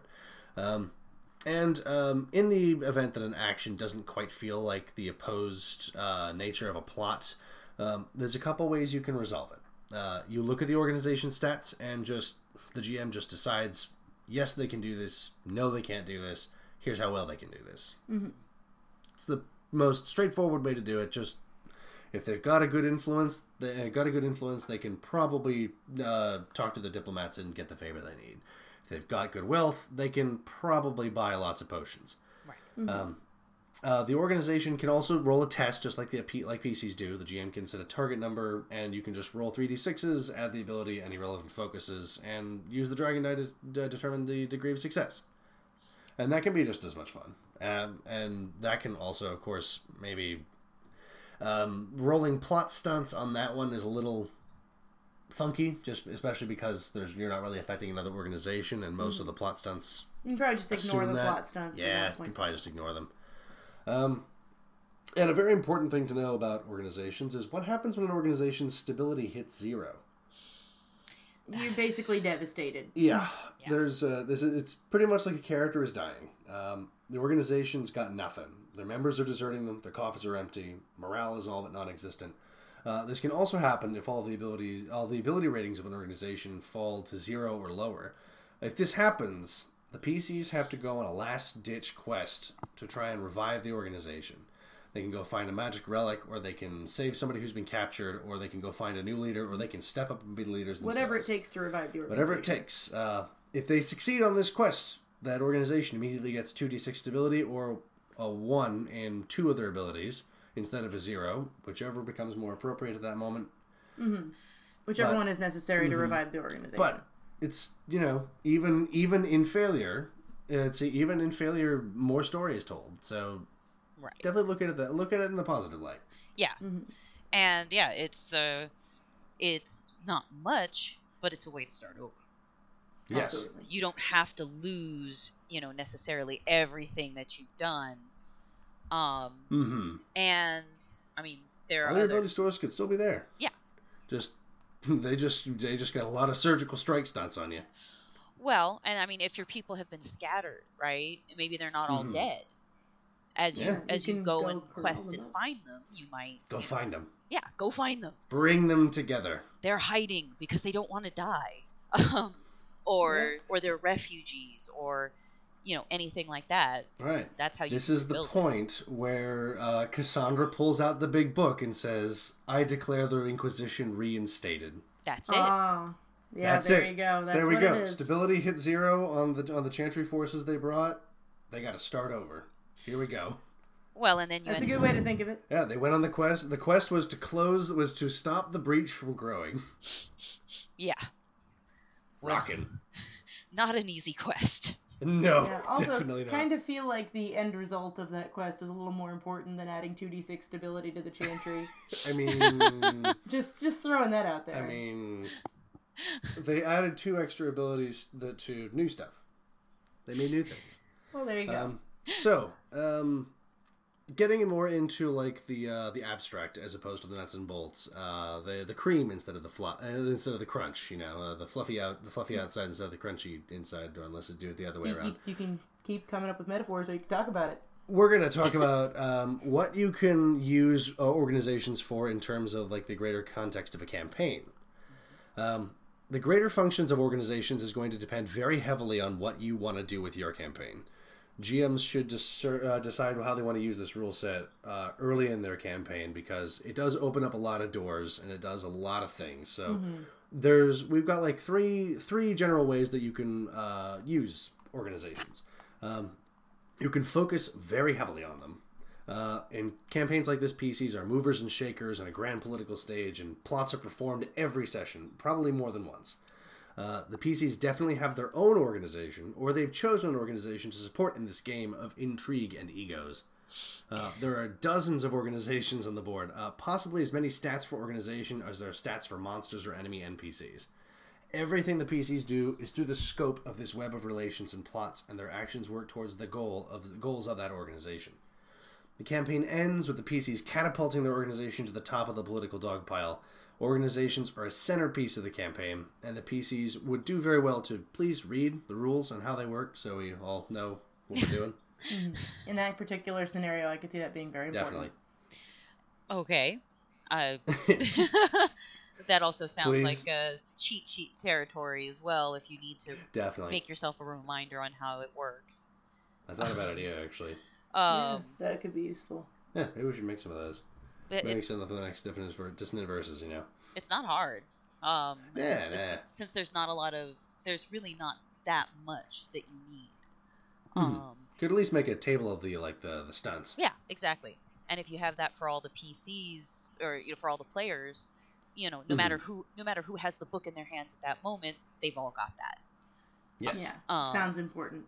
Or you can have it as a file that you share if you you know Yeah. if you uh If everybody's digital. yeah if you're digital if you're doing like the google the google drive or something like that Mhm. Or even doing like an online campaign. right um but uh as far as it goes i mean it also means that with a heavy focus that uh, a lot of the npcs that they meet who Mhm. You just they're npcs they're not going to be just npcs they're going to be members of these different organizations. Hmm um or you know Mhm. members of nothing and you could yeah, there you're probably going to be seeing a lot of those npcs through the lens of should we recruit this person? Yes. Um but uh, like especially like if there's rivals um oh definitely. they're the chances are they're going to have some kind of group behind them. There's um probably going to be a lot of plot per- actions being performed against the the play the PC's organization. Yes, exactly. Uh, but that that lone NPC that you think is a lone NPC doesn't have to be, and that's something that the, the Mhm. something that the GM is going to have to keep in mind when if they're having Yes. this kind of heavy focus. Mhm. Um, You're gonna need uh, stats for like the Blades of Hessarian. You're gonna need to know the Bull's Chargers. You're gonna need to know uh, uh, the House of Repose and all that. Um, and speaking of all those, uh, Dragon Age Inquisition is actually a very good example of how a heavy focus on organization feels because it's the whole game is about creating the Inquisition and how it influences the world around them. Uh, the war table ensures that there are no fewer than like three plot checks being made in every game session. Um, and the whole thing is about building influence, gathering friends, and picking perks for the organization, like focuses, yeah, who knows, yes. uh, and building it to greater heights. And even Dragon Age Origins uh, expansion Awakening worked a li- worked a little bit like this. It was probably more on like the lower end of it, but um, much of it was focused on you being the for- the warden commander of Ferelden and um, you've got this you've got this realm vigil's keep that you've got to maintain. You've got to recruit new wardens. You've got to keep the roads safe. You've got to make good relations with amaranthine. Uh, and eventually you've got to protect it from darkspawn because you're gray wardens. It's gonna happen. Oh it's gonna happen. Gray you're gray wardens. You better fight some darkspawn it's like being a jedi. You better fight some sith. I'm just saying. I mean, yeah, yeah. Um, and of course, uh, a step below that is we call it standard focus, um, and this is kind of where we started with a couple of the organization things. Uh, Yeah, we're somewhere between standard and heavy at this yeah, point. yeah. Um, the PCs have probably started their own organization, or they've backed one they favor. Uh, that organization has some enemies, or even just one enemy that they that the campaign focuses on. Um, plot checks are probably made once per session, uh, but the, sometimes they're skipped. Like if there's a cliffhanger and the story doesn't really call for you to make a plot, plot check for that session, um, you might wait for it for next time. Uh, more than half of the campaign is going to be about the exploits of the PCs only, uh, within the context of their within the context of their efforts aiding the organization. But it's mostly going to be just you know following the adventures of the of the PCs. Uh, the campaign may end with them defeating a rival organization, or they may have another villain to contend with. Uh, they may have joined this organization to gain the resources to defeat the villain in question. Um, another an example of this one would be probably Dragon Age Origins, which was all about gathering an army to oppose the Blight. So it felt a little bit like this. It, you know, there were some organizations going around, but it, the organizations weren't necessarily the, the focus of the campaign. The focus of the campaign was getting those organizations to come work for you um, and bringing them all to the Battle of Denerim. And the GM probably handled a lot of the weight of the organization rules, and the PCs probably handled a little bit. And Yeah. Well, and uh, once once uh, sometimes once there's a conflict that's resolved, there's no there's no more need for an organization. Um, or that's or they think that there isn't. Like after a blight, the the wardens kind of they, they shrink and they kind Yes. of they, they go off and do whatever until there's a, they get they start to get feeling that there's going to be another blight. Mhm. Um, so an organization isn't necessarily going to be a permanent fixture. Oh, definitely not. Um, but, it's probably going to fluctuate quite a bit in a campaign. but it could be, and it could be something like if you wanted to do a generational campaign. Ooh, Um, yeah. Which we might do.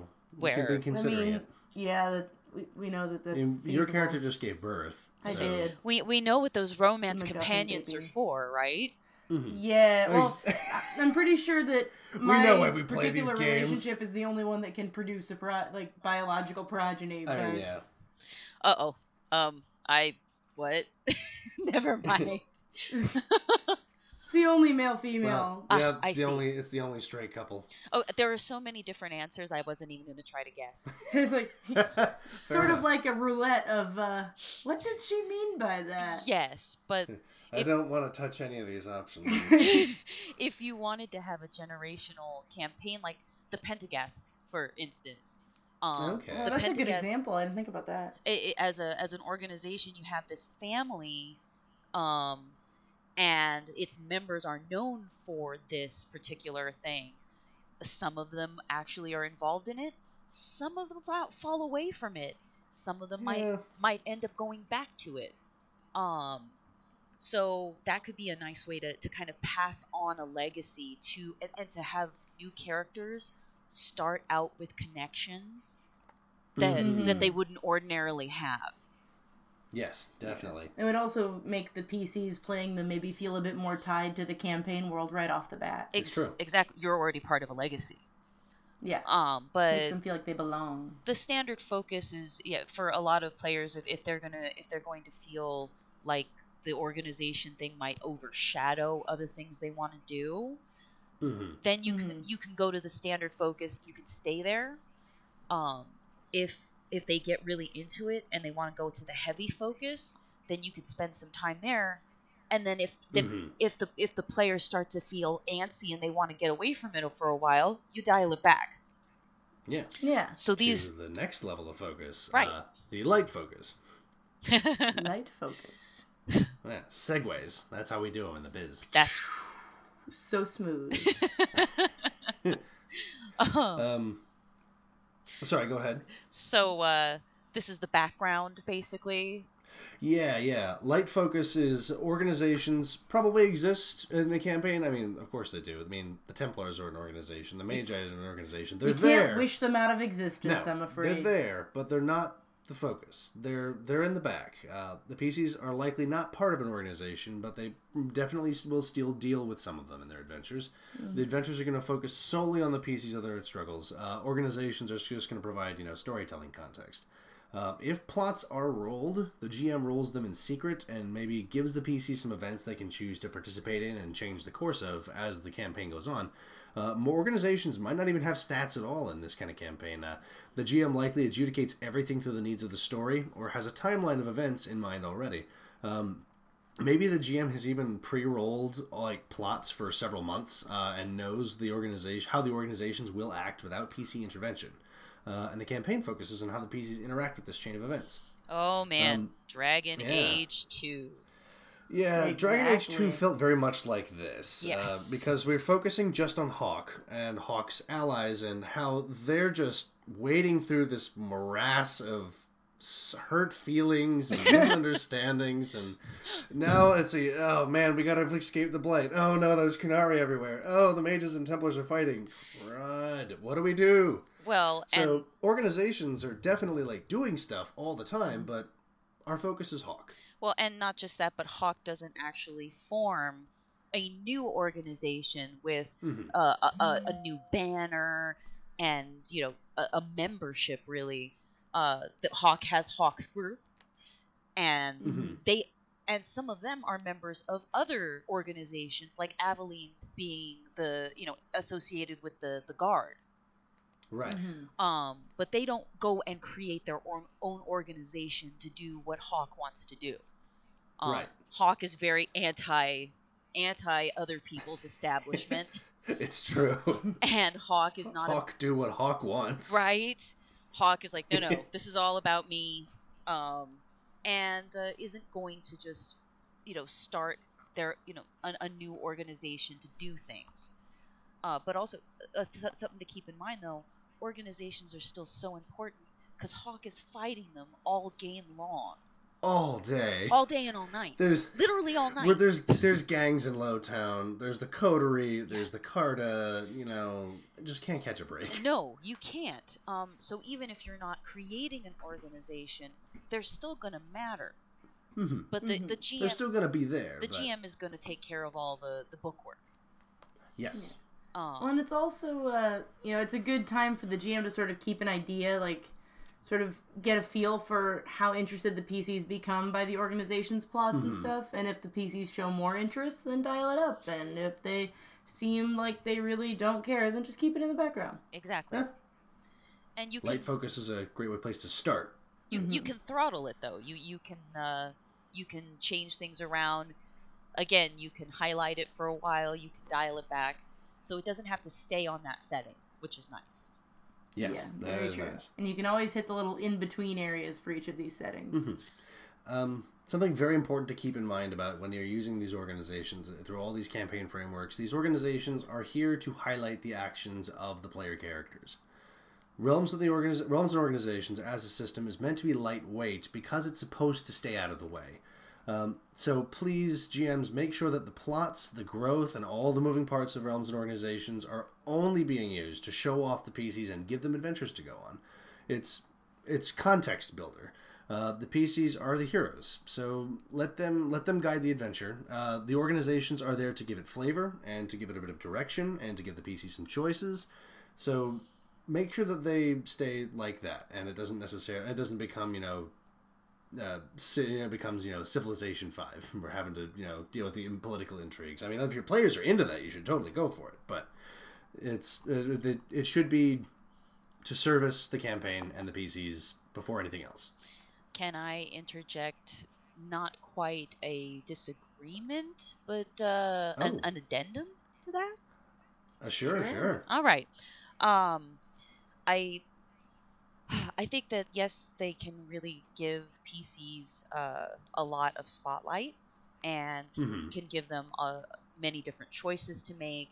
And actually, organizations can be a great way to reward PCs with all kinds of perks and people and a sense of being the boss. hmm Um, but if you are looking to create a sense of a Thedas that exists Mhm. that exists beyond the PCs, that is running in the background with or with with or without them, uh, and if you want to give them the sense that this is a world that really doesn't, you know, it it needs them in it, but they're not the only thing that matters hmm this can this can be a way to um, give the world more context. Hmm um, Mhm. and to show PCs things that they may not ever be involved in. Um, but they can hear about what other groups are doing in other places and be like, Mhm. oh, wow, boy, am I glad my group isn't involved in that. Um, and uh, to give the world a sense of verisimilitude hmm and uh, again to, to show that it reaches beyond what the PCs have right in front of them. They Mhm. they might hear something that a group is doing that they want to go and stop. Um, it, it, it can be a way to really grow the world instead of just growing the PCs. I gotcha. Yeah, So- yeah. um th- th- th- those are that that was just a concern that I was thinking of um and uh, honestly one of the best ways that you can deal with organizations and all the plot stuff always Mhm. Always put a face to it. If Gotcha. if uh, if for instance you're going to steal an asset you're you're going to have your group steal an asset have the PCs meet the rogue that's going to be in charge of, of that operation. And Okay. have the rogue be a person. Have the rogue have some quips with them. Ask their opinion. So should i go in through through below or should i try to come above through the trees or or whatever it is um I gotcha. put a face on the mechanics, and chances are your players are going to be a lot more enthralled than if you're just talking about, oh, you do the steal asset motion. Mm-hmm. Um, And uh, I think that keeping that sort of sense of being inside a world Yeah. can sort of serve the aspect of using the uh, organization to focus the PCs simply because the PCs are going to be feel like they're more showcased when they have a rich background that is vibrant and ever changing and that moves with or without them. Mm-hmm. yes. And they know they're a part of it. Yeah, Yes. it's it's like a balance of creating the world as it you know objectively and tailoring the camera view of it around the characters. Gotcha. Yes, that's a good way of putting it. Yes, yes. Um, so that I just I had to say that though because Gotcha. I've done things like this in other games, and like my players, they love the NPCs that they get to deal with for various actions. Mhm. Um, We, one of we've them, had a few of those. one of them, uh, he adores his diplomat, even though she is so stuck up and she acts like she's so unimpressed by him. But the minute he is out of hearing, he she is making him sound like a prince in the world. Aww, Oh, I love Eh, but to, but when he's to her face, you know, oh whatever, you know, I don't, I barely have time for you. What do you want? that's very tsundere, I love it, actually. But yeah, when when you have a name and a face Mhm. and and a person to go with these different growth stunts and things like that, Definitely. I gotcha. Yeah. And uh, if you have the Dragon Age Tarot deck, uh, the, the card deck that they did for Inquisition, Ah, right. that can be another way to, on the fly, like, generate an NPC or uh Okay. kind of give yourself some inspiration. Digging it. So I've been using it a lot. Oh, God. I was about to ask, do you have one? I have it in 'Cause my that hand. sounds. I have it in my sounds hands. awesome. I have it in my hands right now. Yes. Ooh. Oh, that's awesome. I want one. I will send Do you. I'll send you a they- link. Do they still sell them? Yes. I mean, is this is this an, is this an official thing or is this uh, a fan made thing? It's an official thing. It's through Dark Horse. Um, oh. it is. They are not tar- standard tarot sized, unfortunately. M- They are Mm-hmm. Okay. play- playing card sized, Okay. and they don't have all of the, the tarot art from Inquisition, but they have a good Okay. deal. Gotcha. And I was using them last night actually for inspiration for my World of Darkness Changeling game, Okay. and they were working like a charm. Nice. For ran- Right. random association. So Dang. I do the, I have several decks that I do this with, um, Okay. and I think that can work really well for the organization thing as well. Gotcha. You know, Well, um, speaking of uh, how the organization rules interact with other things, uh, Let's speak of how organization rules interact with other things. yes, um, organizations are a remarkably modular system. They play quite well with other parts of the game system. Dragon Age kind of matches well all the pieces, all the little puzzle pieces together. It's great. yes, Um, it can you can use organizations for a lot more than just you know plots and uh, and growth and uh, um, political intrigue and whatnot. You can also use it to you know like close. Uh, you can have them closely tied to a PC's goals. Uh, for example, maybe a PC's noble house is in ruins at the beginning of the campaign, and one of their goals is to raise it into something better. Um, maybe they complete the goal when the organization becomes national in scope, or when an ability rank hits six, or when they uh, when the organization gains certain a certain list of focuses. Um, so that can be so that can give the PC something to work for um, with their for their goals. Um, I already mentioned uh, Mhm. that they that organizations can be something like a, of a, a treasure. Um, that can be something Mhm. that the player characters earn.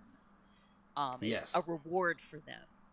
Um, Mhm. Which uh, I also really liked when I saw this in the book. I'm like, you know, you can give Mhm. the player characters their own organization. Heck yeah! Yeah. Yeah. Some folks really love that. I personally really love that. I, I love little doing like little mean- micromanagement things. I made an organization from the ground up and I enjoyed it. Yeah. I had a good time. Is that on a T-shirt somewhere? Um, it's about to be. Give me a sharpie. Well, it's it's kind of like I, I I read this before I had seen uh, Iron Bull or his Chargers in Gotcha. Inquisition, and it's like yeah, he loves his little group, his his group of people. I think a lot of player characters would feel the same way. So Definitely. Yes, very Be like Bull. yeah, Well, and the organization itself can be a reward, but you can also get actual rewards within the organization, like you know honorific titles and reputation that gets you stuff. And Uh-huh. there's Or a even lot just of really cool things. Physical stuff and money. I mean, they can actually get you literal things you can hold in your hands, but you know, honor, prestige. Yeah. Uh, performing great Love. deeds. yes. Uh, I mean, we know what game we're playing, guys. Come on, go go smooch somebody. Um, I meant more like you know the love of your people, oh, but I mean, it can get you that kind that- of love too. it can get you the other kind of love too, I suppose. I You know, I mean, Down at the Blooming Rose, love is uh, bought by the hour. it's all the same at the Blooming Rose. hmm So, um, performing great deeds in the organization's name uh, can earn you honorifics or a reputation, especially if you're at the Blooming Rose. um, and those uh, they can, uh, and sometimes they can be honorifics or repu- uh, honorifics that work for that organization specifically. Uh, sometimes your reputation will give you bonuses for uh, people who maybe are in favor with that organization. Um, you can maybe even gain like the same honorific if you're uh, if you're having multiple organizations in the same cam- same campaign. Some PCs may get multiple honorific, multiple versions of the same honorific from different organizations to represent like their popularity with lots of groups of people. Um, titles, uh, especially if PCs are members of an organization, titles can be a very tangible reward for PCs who throw their lot in with organizations and realms, especially if they've founded them. He's gesturing grandly at me, but you can't see it because this Correct. is a podcast. So uh, feel free to consider granting the PCs titles and the wealth that comes with them as rewards for increasing their rank or standing in the organization. Um, and it's it fits in really well. Even the book itself even says, you know, that if the PCs are members of organizations, you can use the rank system to, you know, give the PCs actual tangible rewards and give it a bit more structure, as it were. Yes. Although, can I add one little caveat? Sure. Um, one thing to keep in mind is that the titles system, again, is also Mhm. very simple. Uh, Yes. If your organization has like more of a, an, you know, a tiered system, you're gonna Mhm. need to create more titles, but it's not that hard. Mhm. So We actually we created a third tier Yes. for the Elven Yeah, yeah. set. I had to do that. Uh, I had to consider um, more tiers because I was looking at the Tevinter armed forces, which Right. are definitely going to have more than just three tiers worth of hmm you know Yeah, that rank. usually armies have a few more than three ranks of people. You, right. Yeah, so that's one thing I ran up against. That's all. Mhm. Fair enough. Yeah. um having something pull for something uh you can have like more like um more sp- very specific kinds of rewards like maybe if you're really good and really good with the word merchants guild you can probably get reduced goods uh on pri- uh, reduced prices on uh, goods for specific pcs um, Magic maybe, items. yeah or maybe uh, those uh, npcs who are at the top of the organization really appreciate what the pcs are doing so they hand them magic items as a way of saying thank you and maybe that organization's got magic items crafted specifically for them so you can make some unique uh, treasures to come from the organization Nice. uh, and make it a bit more real of its own thing um, and of course mass combat fits really well into organizations rules and they even have a helpful table on page 143 and a little sidebar on the top that says mass combat and organizations organizations and mass combat battles i did it backwards um, they actually have like a little table where you can calculate how many soldiers an organization could muster Yes. for uh, for for war. Yeah, and uh, I honestly wouldn't try mass combat without this particular setup because I can't imagine trying to make all of that work within this. Right, just fabricating it out of nowhere. It's it's it's def- the organizations even makes that. Or just have you know like easier. eighty minis on your map. I mean that too. No, no. thank, no, thank you. Please don't. Every We'll talk mini- about mass combat. Right, we'll talk about mass combat later. That I love how mass combat works too. It's super cool. But that is a story for another show. Correct. Yes.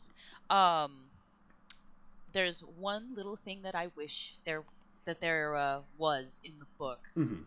Um, and one more thing that I, I wish there had been more of in the games actually as well, and that is Mhm. uh, stronghold building Ooh, yes, definitely. Because I would be on board for that. like you have a few things that you can do uh, in uh, you were mentioning in the the DLC where you're uh, you're at the Vigil's Keep.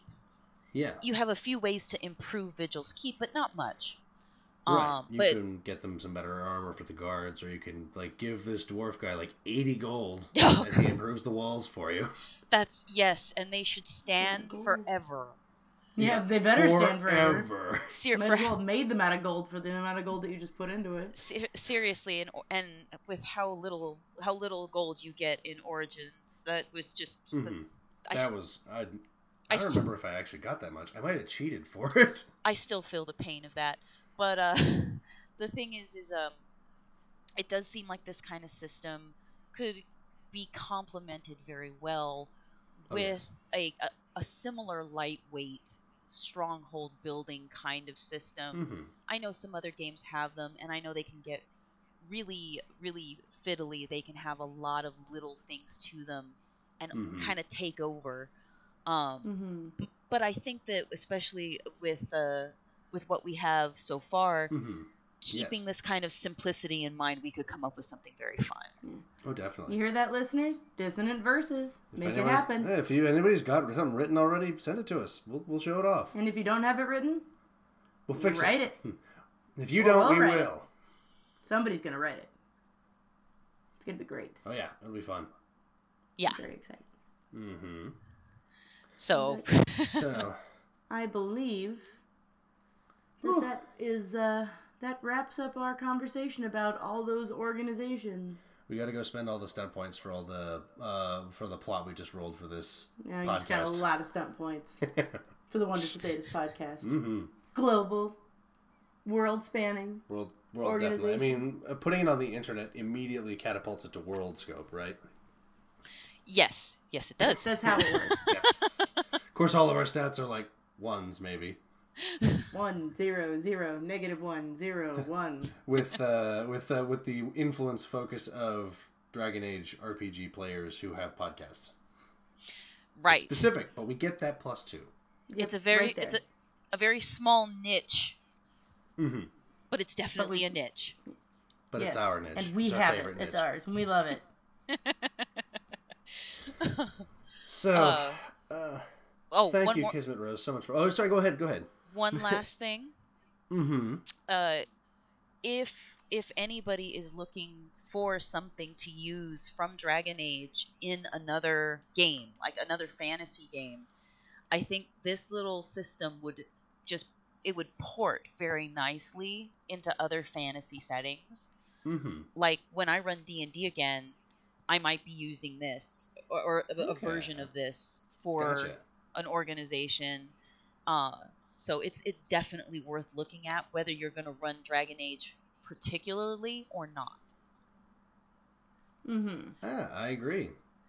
So now you can uh, you can do the, the thank yous and the goodbyes and oh God, is Yes. this podcast ever going to end?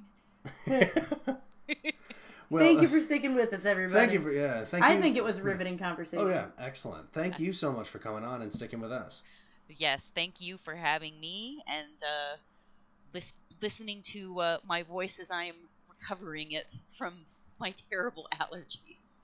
Gotcha. Oh, yeah. That's a that's a pain in the keister. Spring I tell comes, the rest of the world wakes up, and several of us go to sleep and die. yes. you what. I, don't- I don't have too many spring allergies. I'm just allergic to everything else on the planet. So, I mean, Oh no. but not spring. but not spring. Milk, eggs, life, but not flowers. It's cool. We make it work. Thank you guys. Well, thank you Thank so you much. so It's been so great talking to you about this. Yes. So, uh, thank you, of course, all listeners for uh, Thedosians. I don't know if we got a name for you, but thank you. Thank you all so much for listening to the Wonders of Thedas podcast. This has been a blast. Uh, this is Ren wishing lots of sixes on that dragon die. And this is Jessica wishing you good heals and happy feels. And this is Kismet Rose, who doesn't have a catchphrase yet, but might one day soon if you can stand to hear my voice again. Oh, we'd love to have you back. Absolutely. we'll be very sad if you don't come back and hang out with us some more. You know, I think I will be too. Yeah. This Expect this to happen some more, listeners. This is a good time. this is a great time, and there's so much more to cover. Oh, Oh, there definitely. is. We got a lot to talk Goodness. about. Uh, when I started planning for this podcast, I had 100 episodes already, like, in mind.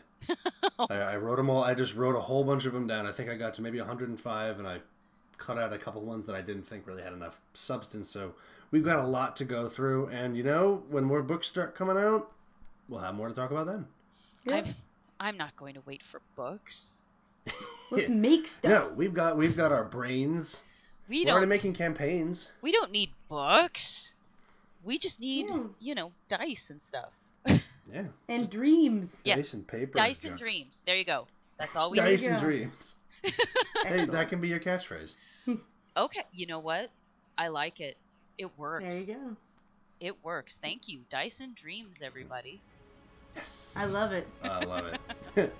Thank you all so much for listening. This has been the Wonders the Thinnest podcast. Uh, uh, we hope to hope you all come to listen with us next time. Bye bye. Bye, guys.